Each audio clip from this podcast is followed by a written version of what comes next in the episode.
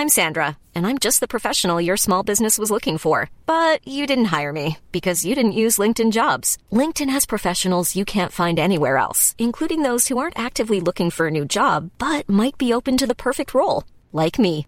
In a given month, over 70% of LinkedIn users don't visit other leading job sites. So if you're not looking on LinkedIn, you'll miss out on great candidates like Sandra. Start hiring professionals like a professional. Post your free job on linkedin.com/people today. Hey, it's Danny Pellegrino from Everything Iconic. Ready to upgrade your style game without blowing your budget? Check out Quince. They've got all the good stuff, shirts and polos, activewear and fine leather goods, all at 50 to 80% less than other high-end brands. And the best part? They're all about safe, ethical and responsible manufacturing. Get that luxury vibe without the luxury price tag. Hit up quince.com slash upgrade for free shipping and 365 day returns on your next order. That's quince.com slash upgrade. This week's show is dedicated to our good friend Jenna Lee. I hope these shows bring you a smile and a few laughs as you continue your fight. It's the Stream Police podcast for August 3rd, 2015. The Stream Police podcast is brought to you by OverdueReview.com. Looking for a Netflix recommendation that's worth two hours of your time, or a forgotten album that's worth picking up on iTunes? OverdueReview.com is your destination for unbiased, unpretentious, thoughtful opinions on movies, TV, and music from every era. OverdueReview.com. Better late.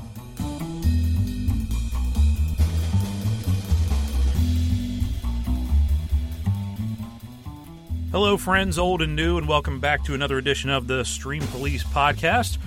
However, you're listening to the show, thank you very much for tuning in, subscribing, checking it out for the first time, whatever it is. If you're a fan of uh, television, movies, music, which, come on, who isn't uh, these days? I mean, it's like meeting somebody who says they don't like music. Mean, that, that's 30 years ago, that was the same now as saying, as meeting someone who said they didn't like television or didn't like movies. Uh, I mean, we're all in this boat together. It's just you know, we've got a little bit of time to uh, navigate the stream of all the crap out there and find out, you know, what's what's worth your time. What's worth two hours on Netflix? What's worth way longer than that if it's a TV series? I mean, you know, essentially, if you're going to sit down and watch a show, you're going to devote at least, at very least, like 24 to 48 hours of your life to this program, and that would be for like a short run series. So. Uh, welcome into the show. That's kind of what we do here. We uh, give you some Netflix recommendations. Um, we give you some music recommendations, talk about movies. We talk about tons of stuff on here, uh, about media news, a lot of things to hit on uh, on the Stream Police. I'm Clint Davis, the uh, movies and television editor at OverdueReview.com, and uh, we'll be hearing a little bit later from our music editor, Andy Sedlak.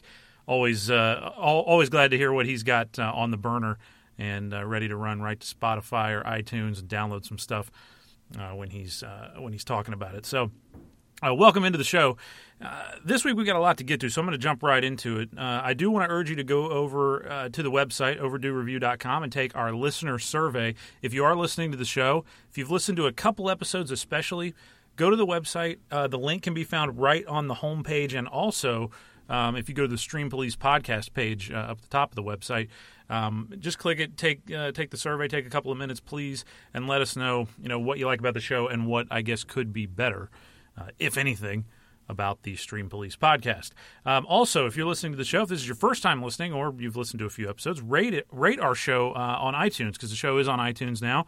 So uh, you can subscribe to it through the iTunes podcast store right there on the podcast app on your iPhone. If you haven't discovered that one yet, uh, that is a very easy way to get every new episode every two weeks when we come out with one. Um, and uh, just just go ahead and go on to iTunes and please rate the show though because you've done this. I mean, if you've downloaded an app or a game or anything from the iTunes App Store, usually one of the big things you look at is how many stars does it have. And uh, so far, our show has not been rated yet on iTunes. So uh, we'd love to have some people go on there and jump uh, on it and give some ratings, give your honest take on it, uh, write some comments. But especially if you've got like really good comments and you want to give us a high rating, that would be awesome to uh, have a couple of those on the iTunes store since we're still, you know, very much in the infancy of this show. We've only been doing it for a couple of months, and this is episode eight after all. Uh, but yeah, welcome uh, very much into the show. Uh, once again, I'm Clint Davis, and uh, I'm going to go ahead and start off by talking about a television series. I usually like to start by talking about a TV show or a movie that I've watched recently that I feel like you should get into, or sometimes maybe I'll slap it down like I did last week with. Uh, a little bit with Trainwreck. I'm going to get to more on Trainwreck in, in a bit, actually, because I was thinking about it more. I didn't crap all over Trainwreck. I thought it was, I, I, thought it was a pretty good movie. I mean, really, I'd give it, I'd probably give it three stars out of five. So it's a you know pretty decent rating and and and a recommendation, but not a hard recommendation. Just kind of a soft recommendation. And once again, it wasn't because of Amy Schumer. It was because of, I feel like Judd Apatow, the director, really kind of tanked that one a little bit. But I want to talk about a show that I recommend wholeheartedly to start things out because I've been watching it again now on the HBO Go app, and that would be Veep. Um, this is a, a, comedy series that is about, as the title may suggest, the Vice President of the United States, a woman named Selina Meyer, who's played by Julia Louis Dreyfus, of course, from uh, Seinfeld, New Adventures of Old Christine. Uh, she's really just been um, I mean I mean she has been a constant figure on American television since the early early 1990s and really into the 80s because she was on SNL uh, but Julia Louis Dreyfus is on this show doing I feel like the best work of her career. I feel like it's better than the stuff she did on Seinfeld even and she owns uh, the show every time she's on screen even though it's got one of the best ensembles that I've seen in a comedy series ever. I mean, I would put it up on the level of like Modern Family as far as the ensemble goes, and maybe even better as far as the cast. Uh, but this show, if there's been a consistently funnier TV show than Veep in the past five years, I don't know that I've seen it. Now, critically, it's compared a lot to Louie on FX, and Louie is certainly worthy of all the praise it gets, but it's a much slower paced show that is still like unflinching. It's got a very dark, uh, you know, mood. But Veep takes place, you know, in like the highest office of the United States, the highest political office, of course, but it's the vice president. So she has like no power. She's constantly frustrated by this. But you also get the sense that maybe she doesn't want very much power because she doesn't really know what she'd do with it all the time. Um, and she's quick to get frustrated. And uh, she, it's just, it's a fascinating show to watch. A lot of good dynamics between the cast. The entire cast pulls, uh, pulls its weight. Um, really, there's no weak link uh, on the show. But obviously, as I said, Julia Louis Dreyfus is the star. And uh, I mean, she's just doing great, great work. So sharp. Uh, so funny. She's likable sometimes, but most of the time she's not likable. A lot of the characters on the show are not, um, as is kind of the uh, really the like the mo du jour right now of television. Um, really, of the last like five years, I would say it's really five to ten years. I would say is making your main characters not that likable. It's kind of a it, it's kind of run its course at this point. But this show does a very nice job of it because you do like Selina sometimes. You do root for her, but you know sometimes she's just a she's she's just a political windbag like a lot of people are, and a two face. Uh, the jokes come though at such a rapid fire pace on Veep that you'll probably miss at least a handful of them every episode uh, because you're busy laughing over some of them. I mean that's the case with me. I, I don't laugh out loud all the time when I'm watching shows, but Veep makes me laugh out loud almost more than any other show I've watched. I compare it a lot to Arrested Development as far as the fast, how fast paced it is, the big cast. If you've got HBO Go though, and you're looking for like a minimal level of engagement with a new show, because let's face it, HBO's shows are like a bear to get into. Like if you've never gotten into The Wire, or you've never gotten into Sopranos, or you've never gotten into Game of Thrones, the prospect of sitting and starting those is intimidating. Those are intimidating shows uh, that take a lot of hours, a lot of thought, a lot of depth in those programs.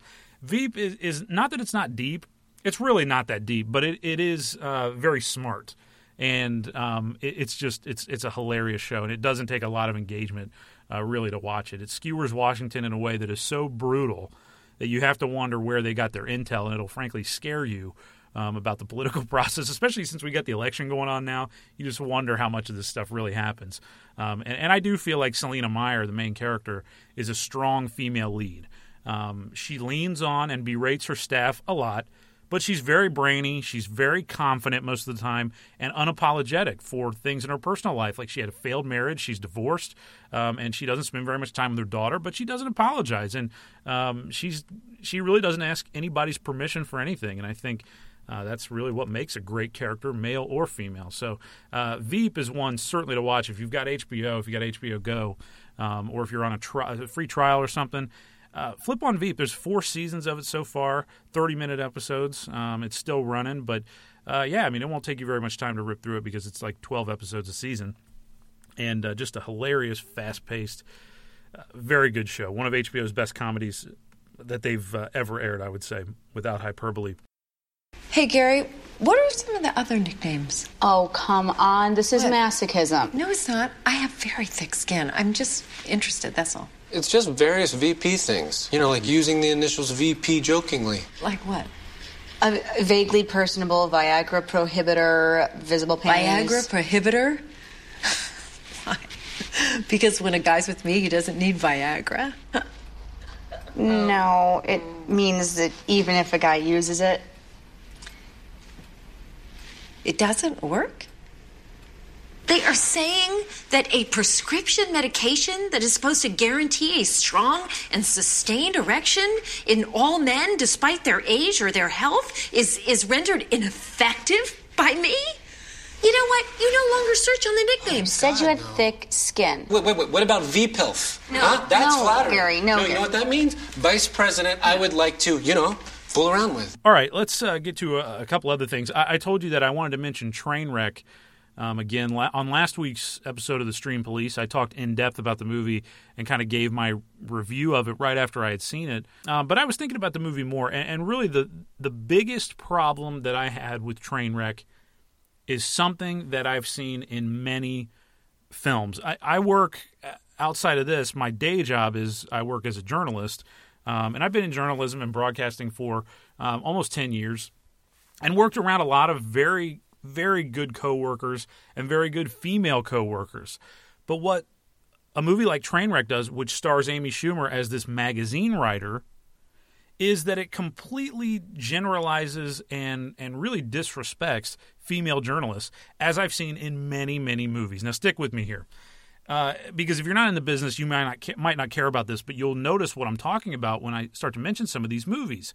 Uh, the way that female journalists are depicted on TV and in movies, they have to sleep with their subjects in order to get big stories, and they almost always have no redeeming qualities aside from being like no nonsense, disciplined, uh, uh, disciplined employees, and a, a, a, a no you know apologies approach to their work and the truth. So really, it's not flattering of female journalists. I feel like male journalists, it's much kinder to, and I'll get to that in a minute. But female journalists mostly get the shaft. I feel like literally and figuratively in movies and uh, in television. And Trainwreck went to you know further this trope that's so bad. Uh, Amy in Trainwreck is is a magazine writer. She sleeps with the subject of a story that she's trying to write. And if you know anything about journalism, that's like the worst thing you could do ethically, getting personally involved with a source on a story. But it happens all the time in movies. Now, Amy in Trainwreck sleeps with everybody. That's kind of one of her defining. Uh, that's one of her defining characteristics. Uh, but you know, the fact that she sleeps with her story, the subject of her story, disappointing. And I felt like you know it went back again to this thing that I've seen in countless movies and TV shows. And here's a few of them that came up uh, on the top of my head that I thought of. Veronica, the character played by Geena Davis in The Fly, if you ever saw that movie. Her character might be the worst of all of them in this trope because not only does she sleep with the subject of her story, but she sleeps with the editor at the magazine that she writes for. And she's like a brainy science writer, technology writer. But still, she's got to sleep with the guy that she's covering and she's got to sleep with her boss. What does that tell you? It makes you it makes you think if you're like John Q. Public, don't know anything about journalism, oh, female journalists. I mean, if they get got to where they were, I mean, Barbara Walters, God, she must have screwed half of the uh, you know presidents of the United States to get the interviews she did. Diane Sawyer, oh my God, she must have screwed this celebrity and this celebrity and this celebrity, and it's not true. I mean, not that I know of, but I, I would like to think it's not true, and I've known plenty of female journalists and and uh, you know ones that did not sleep with their subjects. Uh, Lois Lane in Superman, she always ends up with with Superman. Uh, it's a guy that she's covering for stories. And, uh, you know, having worked in newsrooms myself, I feel like it makes more sense for Lois Lane to end up with Clark Kent because people in newsrooms usually end up sleeping with each other or marrying each other or whatever. But instead, she ends up with the guy that she's covered for so many stories. Uh, also, Zoe in House of Cards. This was a big one. Zoe Barnes was a character played by Kate Mara in the first uh, uh, season and a half of House of Cards, and she willingly screws around with a congressman, played by Kevin Spacey, to get inside information. And of course, in the end, I guess she pays the ultimate price for uh, for her ethical uh, screw up. But uh, yeah, I mean that's another example. Also, uh, watched the movie Top Five, the uh, uh, Chris Rock movie, um, just a couple months ago, and Chelsea, the uh, one of the lead characters in that. She's a magazine writer uh, covering Chris Rock's character. She doesn't technically have sex with Chris Rock during the film, but they come very close to it after they're making out in a club bathroom. Um, and of course, at the end, there's some kind of romantic relationship involved between them. But once again, he's a subject of hers that she's covering for a newspaper. Uh, Jean in Crazy Heart, played by Maggie Gyllenhaal, she sleeps with Jeff Bridges' uh, aged country star while on assignment to write a story about him. I mean, he's like d- double, triple her age, and she still screws him, and she's writing a story about him. I mean, once again, and, and finally, uh, Sandra in Scoop, uh, Scarlett Johansson played this character. Even Woody Allen, who wrote that movie, had to put this trope into one of his movies. Uh, Scarlett Johansson's character has sex with a movie director that she's covering for a story, and in the end, she's actually rewarded for her great work on the page, which she got by doing great work in the bed, I guess. Um, it, there's just there's tons of examples of this, and I was disappointed to see it come up in, in Schumer's train wreck because she's smart and she is such a feminist icon. She doesn't need to, you know, further one of these really just awful. I, I mean, it's just you know, think about it. There have not really been very many good female journalist characters in movies, but for men, on the other side, the male journalist characters are always inspiring like James Woods in Salvador, Jake Gyllenhaal in Zodiac, Al Pacino in The Insider, uh, Robert Redford, Dustin Hoffman and All the President's Men, Russell Crowe in State of Play. You know, most of those characters were based on real journalists who don't regularly sleep with sources. Uh, but I, I, just feel like it's time for movies. Maybe we need a movie about a real female journalist, a, re- a woman who actually existed and who didn't have to spread her legs to get a huge story because that's not the way it goes in real life, but it is always the way it goes on screen. And, you know, you can say it's fiction, but it, it goes a long way in people's minds. Uh, subconsciously, after seeing that over and over and over again, there are a lot of people that would generalize, well, that's the way that uh, that's the way that so and so reporter got their job. So sad to see. And I was just thinking about it more, and I wanted to mention it. It was something kind of uh, important to me from working in that business. So, uh, anyways. Let's move on. Uh, another big story that came out of media since the last time we spoke here on the Stream Police is uh, HBO landing one of the big fish in sports media, Bill Simmons. Uh, Bill Simmons going to HBO. Now, if you're not a sports fan, you might want to, uh, you might feel like you want to tune this out, but um, I'd recommend not because uh, really Simmons is a guy that's done a lot of uh, work that was I feel like great for people who are not sports fans to watch, and that would be his producers' uh, credits that he got at, doing the Thirty for Thirty series for ESPN, which I still maintain are some of the best work ever done in sports uh, television. And those movies, I think all of them, if not all of them, most of them are on Netflix now. If you just search Thirty for Thirty, you'll find and, and watch any of them. I mean, they are just they're fantastic. My favorite one of all time was June seventeenth, nineteen ninety four. That's the name of the movie, um, and, and I just feel like that is a fascinating look at how uh, you know what happens on a given day and how we can forget how close in time things happen and, and, and just it's just like sitting around watching TV on the greatest day of television in history. Uh, but Simmons to HBO. Bill Simmons, he's a pompous douchebag, but he is a hell of a producer. And like I said, 30 for 30 was the best thing to hit sports TV in years, and he was really one of the driving forces behind it. HBO Sports, I feel like they've already got a strong brand thanks to the show Real Sports with Bryant Gumbel, also their boxing coverage and some of the documentaries they've done over the year. Uh, over the years, they did announce that Simmons is going to get a chat show uh, on TV, which HBO tried a couple years ago with Joe Buck Live, if you remember that one. That was the show that Artie Lange uh, famously was one of the first was one of the guests on the first episode, and he like completely took over the show and and just ran Joe into the ground and basically was the cause of the show not being renewed again. Joe, TMZ is your favorite website? I thought, uh, uh, what's your second? Sucking.com?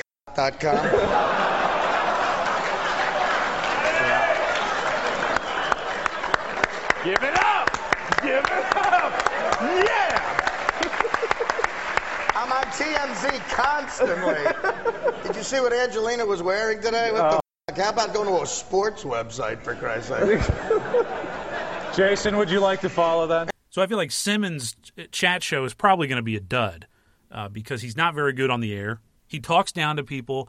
He's uh, like I said, he's pompous, he's pretentious, and Simmons is just not a likable guy. So I don't feel like his talk show is going to be very good unless they get they don't completely just let him dominate the whole thing. So and get his buddies on there. Um, so you know, I, I, think him going to HBO is good for him because he can do a lot of great things with the movies and, and that kind of thing, um, and the freedom that HBO offers. But his talk show, I feel like, is going to get very tiring very quickly. All right, I'm going to take a break and I'm going to toss things uh, over to my friend Andy Sedlak, the music editor at OverdueReview.com. We'll see what uh, he's got on the burner this week. Mother's Day is around the corner. Find the perfect gift for the mom in your life with a stunning piece of jewelry from Blue Nile. From timeless pearls to dazzling gemstones, Blue Nile has something she'll adore. Need it fast? Most items can ship overnight. Plus, enjoy guaranteed free shipping and returns. Don't miss our special Mother's Day deals. Save big on the season's most beautiful trends. For a limited time, get up to 50% off by going to Bluenile.com. That's Bluenile.com. Millions of people have lost weight with personalized plans from Noom, like Evan, who can't stand salads and still lost 50 pounds. Salads, generally, for most people, are the easy button, right? For me, that wasn't an option. I never really was a salad guy. That's just not who I am. But Noom worked for me. Get your personalized plan today at Noom.com. Real Noom user compensated to provide their story. In four weeks, the typical Noom user can expect to lose one to two pounds per week. Individual results may vary.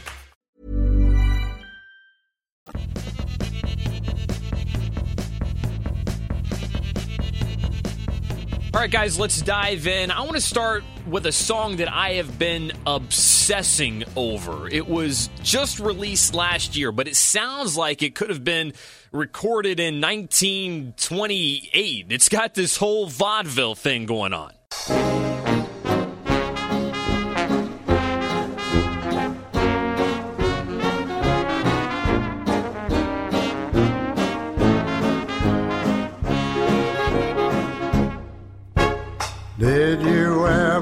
Feel as though you were friendless?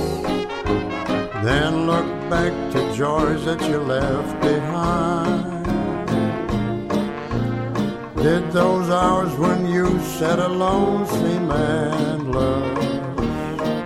Well, I know just what ails you, weary mind.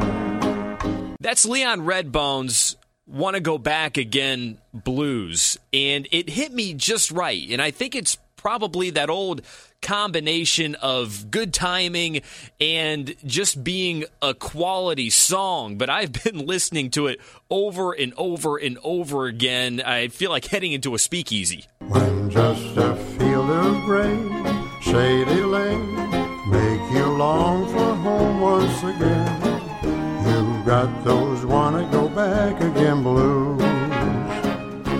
All right, now let's get to it. Some guys are more interesting than the music they make. John Legend is definitely more interesting than the music he makes. I usually feel the same way about Jon Bon Jovi. Ed Sheeran is more interesting than the music he makes. So is Iggy Azalea, uh, which I touched on in a previous piece for Overdue Review. Guys like Dave Grohl, Justin Timberlake, they're right on the line. But you know who is definitely more interesting than the music he makes? Chris Brown.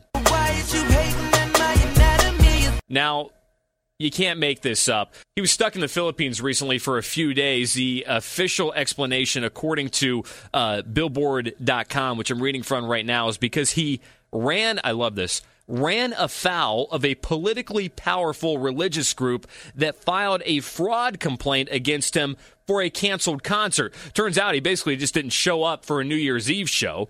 He was detained for a few days, even reached out to President Obama for help.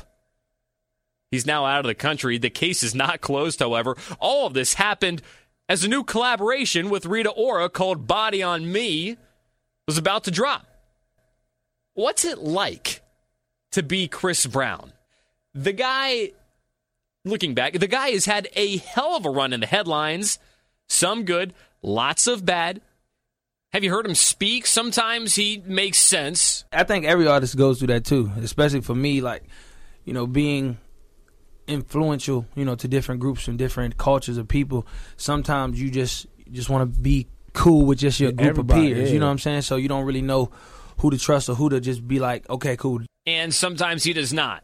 What's going on now is that recently the restraining order against Uh-huh. you that Rihanna had uh, had issued has been relaxed. Have you all?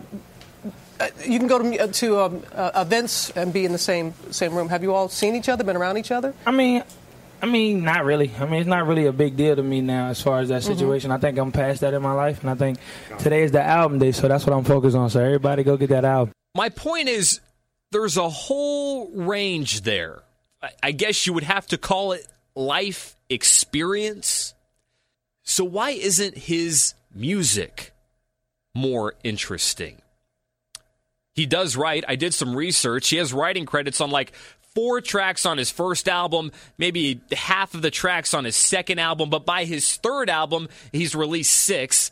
He gets writing credits on almost every track.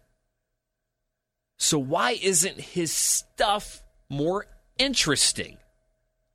Because writing credits don't necessarily mean that you've been in control. There are always lots of cooks in the kitchen on a Chris Brown album. Let me give you an example. He had a song called Loyal on his last record, featured Lil Wayne. These hoes ain't loyal. These hoes ain't loyal. 18 writers are credited on that track. That's like half of Interscope these days.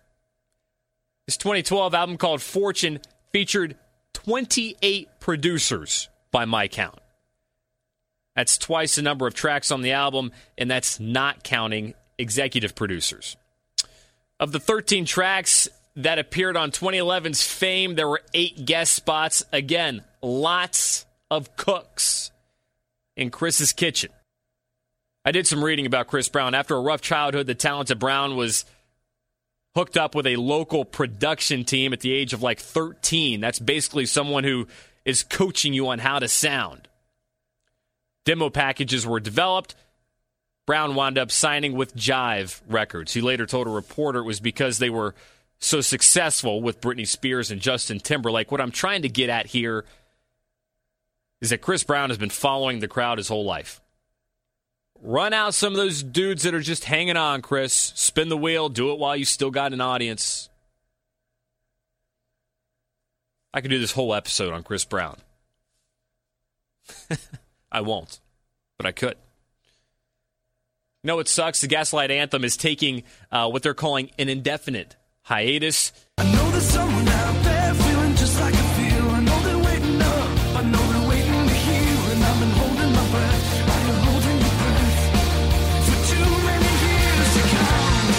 They posted the announcement on their Facebook page. Band members will be working on solo projects. They're currently on tour in the UK right now, but when that wraps, that might be it. We live in a society that focuses on frontmen, so let me focus on Brian Fallon. He wrote all their songs anyway. He was born in Red Bank, New Jersey in 1980. He's 35 years old, means he's still got some good years ahead of him.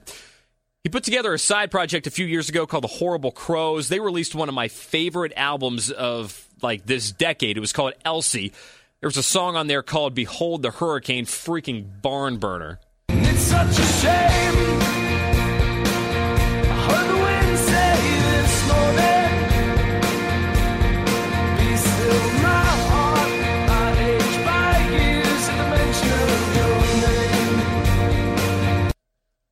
There's also a hell of a groove song called I Witnessed a Crime. While you held my hand, I think I witnessed a crime.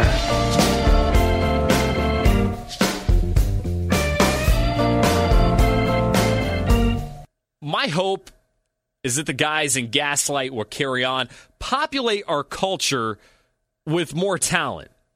Can't force it by staying together. We tend to give props to bands uh, who can do it for long periods of time, and rightfully so. But do you know how hard that is?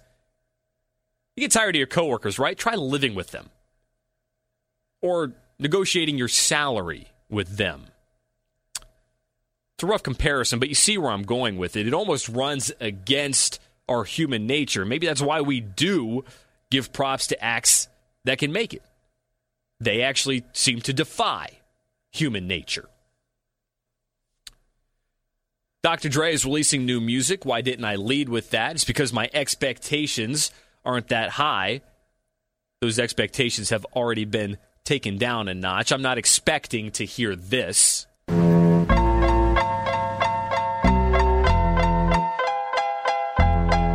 Still Snoop Dogg and D.I. Guess who's back? Still. Still doing that, sh- Andre? Oh, for sure. Dre Day. Or this. So where's all the mad rappers at? It's like a jungle in its habitat. But all you savage cats know that I was strapped with gas when you were cuddling a cabbage patch.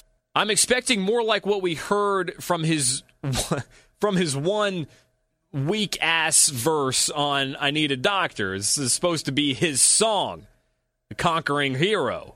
He gave us one verse. You gon' see us in our lab jackets, and that's where the fuck we been. You kiss my indecisive ass crack. It came out in 2011. After I heard it, I thought, all right, Dre's officially too big for rap. Like, he doesn't need rap anymore. But the new music will be released uh, is like a, a companion record to the NWA biopic called Straight Outta Compton. The movie comes out later this month. I'm going to say the 14th of August. The record comes out August 7th. Now, I'm not sure if any tracks were originally Detox tracks. That's the album he's been working on since like 2002. There may be a version of Detox still in the vault somewhere. Dre's quote is to saying he won't release it because it's just not very good. I do know that some of the beats he originally had lined up for Detox ended up on other guys' albums over the years. 50 Cent's In da Club, I believe, was at one point considered for Detox that beat. The game's documentary also has some Detox beats. I'll buy the Straight Outta Compton soundtrack. I think it's called just Compton.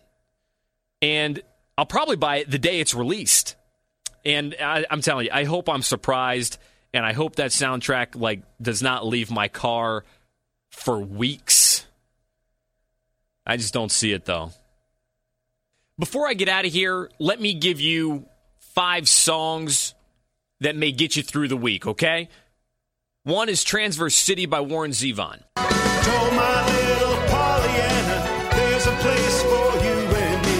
We'll go down to Transverse City. Life is cheap and death is free. Another is Waiting for Tonight by Tom Petty and the Heartbreakers.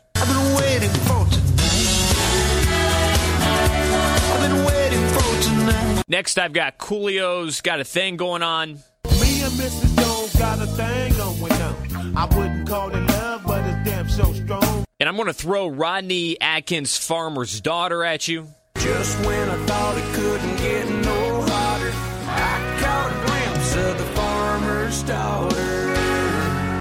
And finally, a track that's always meant a great deal to me Boston's Amanda. I'm gonna tell you right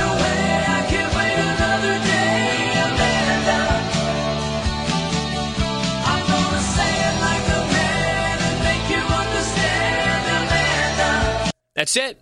Good luck. Talk to you in a couple weeks. All right, thank you very much, Mr. Sedlak. And I do want to mention that uh, new music that I've got there going uh, into his his portion of the show is uh, from BetterWithMusic.com, and uh, that was some uh, some more really good Creative Commons. Uh, I, I talked about this a couple episodes ago. How uh, you know we do the show for no money, and we do not uh, have any advertisements as of yet, anyways, at least on the website or on the program. So. Uh, you know, we, we got to get some some tunes that we're able to use without getting our asses sued, and I feel like uh, that's a, that's a pretty good one. So once again, betterwithmusic.com if you're looking for any kind of free tunes that you can use on uh, videos and, and audio and all kinds of stuff like that. Uh, taking it back from from Andy, once again, I'm Clint Davis, movies and TV editor over at overduereview.com. I urge you to go over to the website and to uh, email me anytime you have questions, uh, requests, uh, topics, comments, whatever. The Clint Davis at gmail.com, T H E Clint Davis at gmail.com. And I'm on Twitter at Mr. Clint Davis, M R Clint Davis. Um, all right, coming back now, I want to mention uh, I, I talk a lot about Netflix, I talk a lot about Amazon Prime, Hulu for good reasons. Those are the big players in the uh, streaming, you know, video on demand uh, subscription services. But there's another one that you can use for free if you maybe don't have the money for Hulu Plus or for Netflix or whatever, um, or if you're just looking for something else to watch some movies and television on. And once again, it is free. That would be Crackle. This is a, a streaming service owned by Sony, and it's a, it's a good way to legally stream movies and TV shows once again for free if you're willing to sit through uh, advertisements, which you know Hulu makes you do, even though you have to pay a subscription. So the fact that Crackle does that, not such a bad thing. Um, but once again, it is free to use. They've got an app. Uh, that I know is on like PlayStation 3, PlayStation 4. I'm not sure if it's on Xbox since it's owned by Sony. I know it's on PlayStation.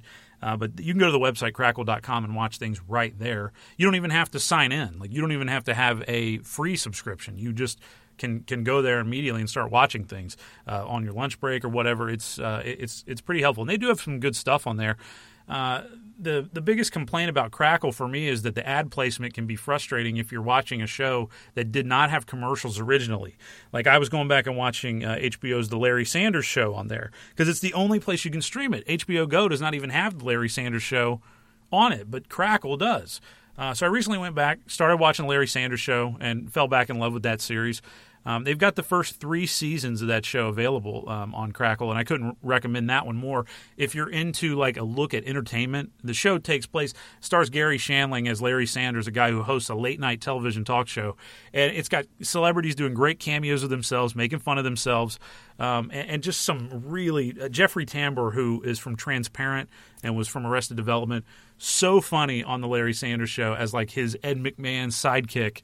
Um, and just just one of the he he plays one of the great characters I feel like in TV history um, on there. But yeah, Larry Sanders right now is there. They have a couple of uh, other good shows on Crackle right now as well. They've got Married with Children, uh, The Shield, All in the Family, um, Seinfeld. But with those shows, they do not have the whole series. So none of those. It's not the whole series. Like with Larry Sanders, it's the first three seasons. And then with Married with Children, it's like season seven right now, and then they'll have like season eight coming next, and you know whatever. With the Shield, it's certain seasons. On the Family, it's certain seasons, and with Seinfeld, they have they they every month have a new collection of ten episodes from throughout the show that fit a certain theme. Um, which is fine with Seinfeld because it's not a, really a linear show. It doesn't matter what order you really watch the episodes in. So, um, if you want to watch some Seinfeld and you don't want to pay for Hulu, Crackle's a good way to do it and catch a few episodes at least, a few of the classic episodes. They also have movies on there right now. They've got Man on the Moon, uh, Crouching Tiger, Hidden Dragon, Fear and Loathing in Las Vegas, Layer Cake.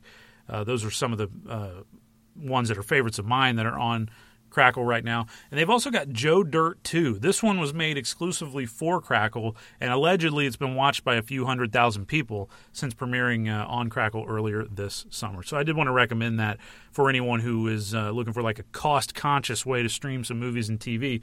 Crackle's pretty good. It's not as robust and it's not I don't feel like quite as user friendly or well designed as the Netflix app, Hulu app, all that kind of stuff but it's it's a it's a pretty solid service if you're looking for something free. It's got good shows and uh, and good movies on it, updated regularly.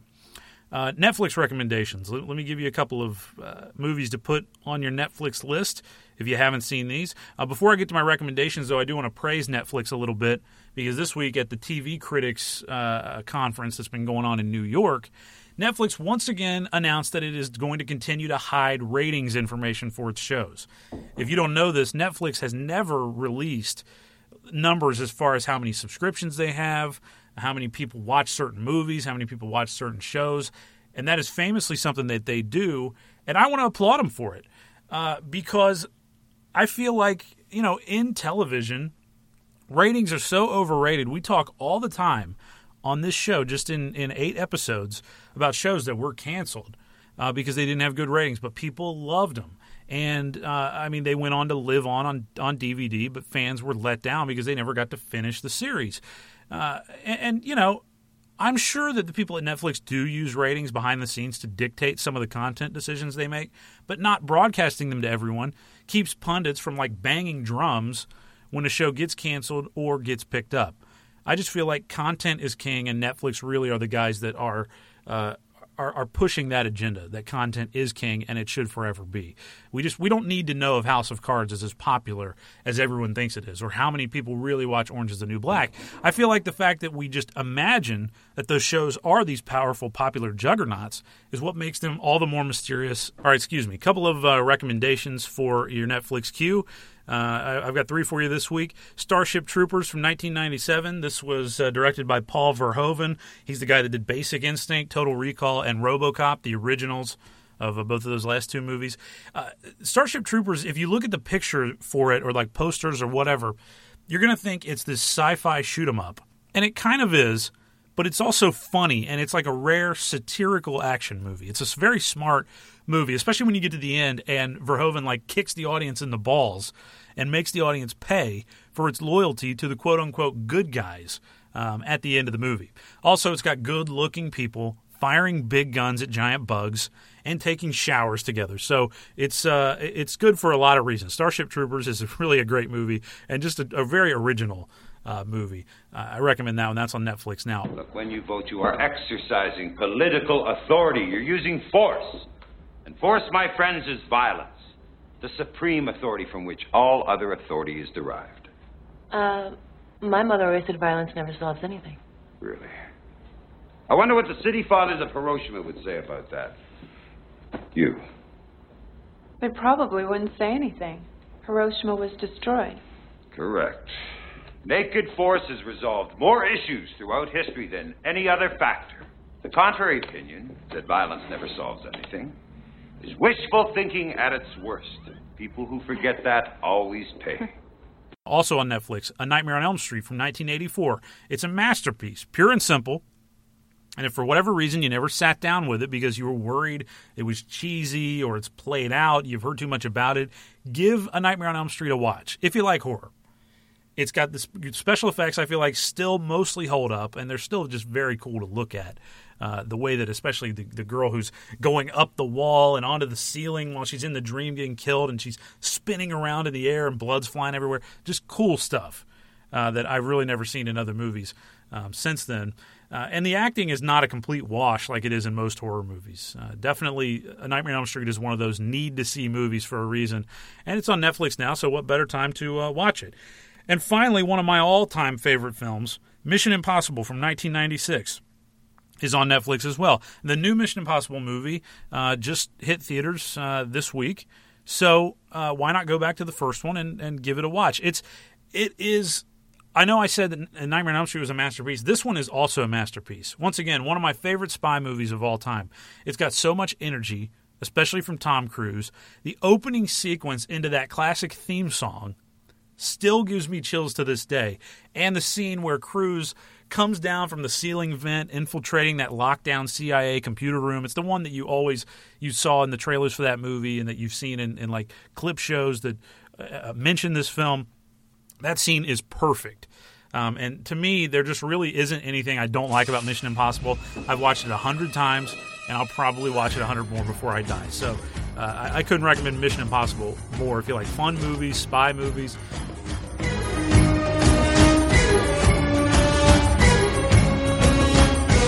All right, and before we close things down, let's get to some exciting coming attractions. Here are some exciting coming attractions from Paramount. Yes, as I said. All right, movies that are opening in theaters. I don't have anything that's opening for you this week that I want to talk about, but I do want to mention something that's going to be opening in November. That would be the Peanuts movie. This is one that I want to be I want to be really excited about this. When they announced it, I really wanted to be thrilled about it because to me, Peanuts, the comic strip, the specials that they used to do on television, I guess they still do them, but that they started doing back in the 60s, those specials are some of the best things I feel like ever created in children's television um, and, aimed at kids. They're just so smart, so classy. I mean, you don't see kids programming that is really classy. But Peanuts really was, and I don't know if this movie is this the upcoming movie is going to be like that. But when I hear the trailer and, and I hear all I do is win and all that kind of stuff, I just it, really worries me about about this film and as far as its cl- level of class and sophistication goes, because that's what Peanuts was was really about. It did not talk down to kids. Um, for this movie, also, I read an interview with Meghan Trainor, who is playing some part in the film. She's she's going to be on the soundtrack. She cut a song. She's animated to look like a Peanuts character. But she did this brain dead interview with People magazine about her song being on the movie soundtrack and having a possible appearance in the film. And from reading that interview, I swear to God, it seems like she doesn't even know anything about Peanuts, about the history of the franchise, anything. And she definitely didn't know that it was a comic strip predominantly, not a TV cartoon show. She refers to it like it's a weekly TV show and says that her grandma watched it. Um, I'll just I'll read you an answer from this Q and A she did with people. Uh, they they asked her just a just a simple question: Were you a big Peanuts fan growing up? And she says, "My grandma always had it on. She always had a lot of cartoons on. I was super duper young, but I do remember when the show was on. It was huge. I mean, that's about as about as big of a non-answer as you can possibly get. I mean, it's not like they asked her to, uh, you know, describe the history of NAFTA or something like that, or to go back and talk about the uh, driving forces behind America's involvement in World War II. They asked her, "Were you a big Peanuts fan?" She's working on the goddamn movie. She's got like a part in the damn movie. She's on the soundtrack, and she doesn't know anything about it. They didn't even prep her. My grandma always had it on. She always had a lot of cartoons on. That doesn't exactly spell, yeah, I'm a Peanuts devotee, and that's why I got this gig. I mean, come on, man. Uh, they asked her which character you most like, uh, and Meghan Trainor says, I like Charlie's sister. She's a cutie. I also like the new girl. No one knows about her yet, but I do. I can't wait for everyone to meet her. And that is very concerning because that tells me that I feel like uh, she's going to be in this damn movie. And Charlie's sister? Who the hell calls Charlie Brown Charlie? Nobody's on a first name basis with Charlie Brown. He is Charlie Brown. He's not Charlie, all right? And she didn't even know Sally's name. Sally Brown, come on. I'm just saying this this whole thing just smacks of like a desperate appeal to little kids, and I guess it's what you have to do now, you know. But this movie could have appealed to the parents, could have been aimed at the adults, and I feel like it, it could have done really well still because the parents will take their kids to it. Um, and I've just I've got a real soft spot for Charlie Brown, and I love those specials. I love the music, the soundtrack. I mean, we're going from Vince Guaraldi, this kind of music.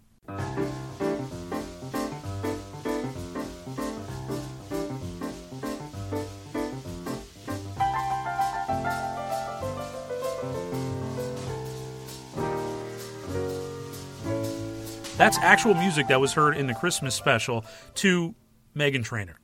I'm just saying. Peanuts had meaningful messages and themes, and I'm just worried this is going to be a Despicable Me ripoff uh, aimed at you know kids that kind of talks down to them. So I don't know. There's still hope, but the Meghan Trainor interview does not bode well for the Peanuts movie coming in November. All right. Uh, thank you very much for uh, tuning in. I, I do want to urge you to go over to overduereview.com, read uh, all of our takes. We've got hundreds of them on uh, uh, movies, television shows, music from all eras. And uh, also check out my summer movie power rankings for 2015. I'm updating them live as I see every movie. So far, I've got uh, seven on there at last count, and uh, as uh, as the time I'm recording this, anyways. And I'm just wondering if anything is going to knock Mad Max Fury Road off the top of that perch. So go on, check it out, and compare how you felt about uh, uh, this summer's movies to the way I felt about some of them. I give you like a mini review of each one. Uh, so thank you very much for listening to the Stream Police. Uh, subscribe us, go on iTunes, rate the show, give us uh, give us a five star, and uh, give us some nice comments there. Um, and also uh, take our listener survey at overduereview.com. Uh, just go to the Stream Police page. Uh, my email address, theclintdavis at gmail.com, T-H-E, Clint Davis at gmail.com. And uh, Sedlak is at sedlakjournal at gmail.com, S-E-D-L-A-K, journal at gmail.com. And uh, once again, I'm movies and TV editor Clint Davis. I want to uh, say thanks for our uh, music editor Andy Sedlak, and I want to thank you very much for listening to the show. We'll talk to you uh, in a couple weeks, friends.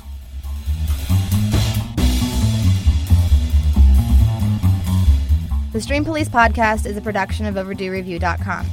Since 2013, the staff at Overdue Review have written thoughtful, unpretentious opinions on hundreds of movies, TV shows, and music from every era. Overdue Review, better late.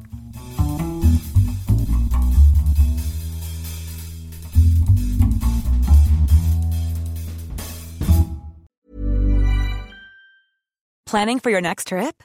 Elevate your travel style with Quince. Quince has all the jet setting essentials you'll want for your next getaway, like European linen, premium luggage options, buttery soft Italian leather bags, and so much more. And is all priced at 50 to 80% less than similar brands. Plus, Quince only works with factories that use safe and ethical manufacturing practices. Pack your bags with high-quality essentials you'll be wearing for vacations to come with Quince. Go to quince.com slash pack for free shipping and 365-day returns. Imagine the softest sheets you've ever felt. Now imagine them getting even softer over time. That's what you'll feel with Boll and Branch's organic cotton sheets. In a recent customer survey, 96% replied that Boll and Branch sheets get softer with every wash. Start getting your best night's sleep in these sheets that get softer and softer for years to come. Try their sheets with a 30-night guarantee. Plus, get 15% off your first order at bollandbranch.com. Code BUTTERY. Exclusions apply. See site for details.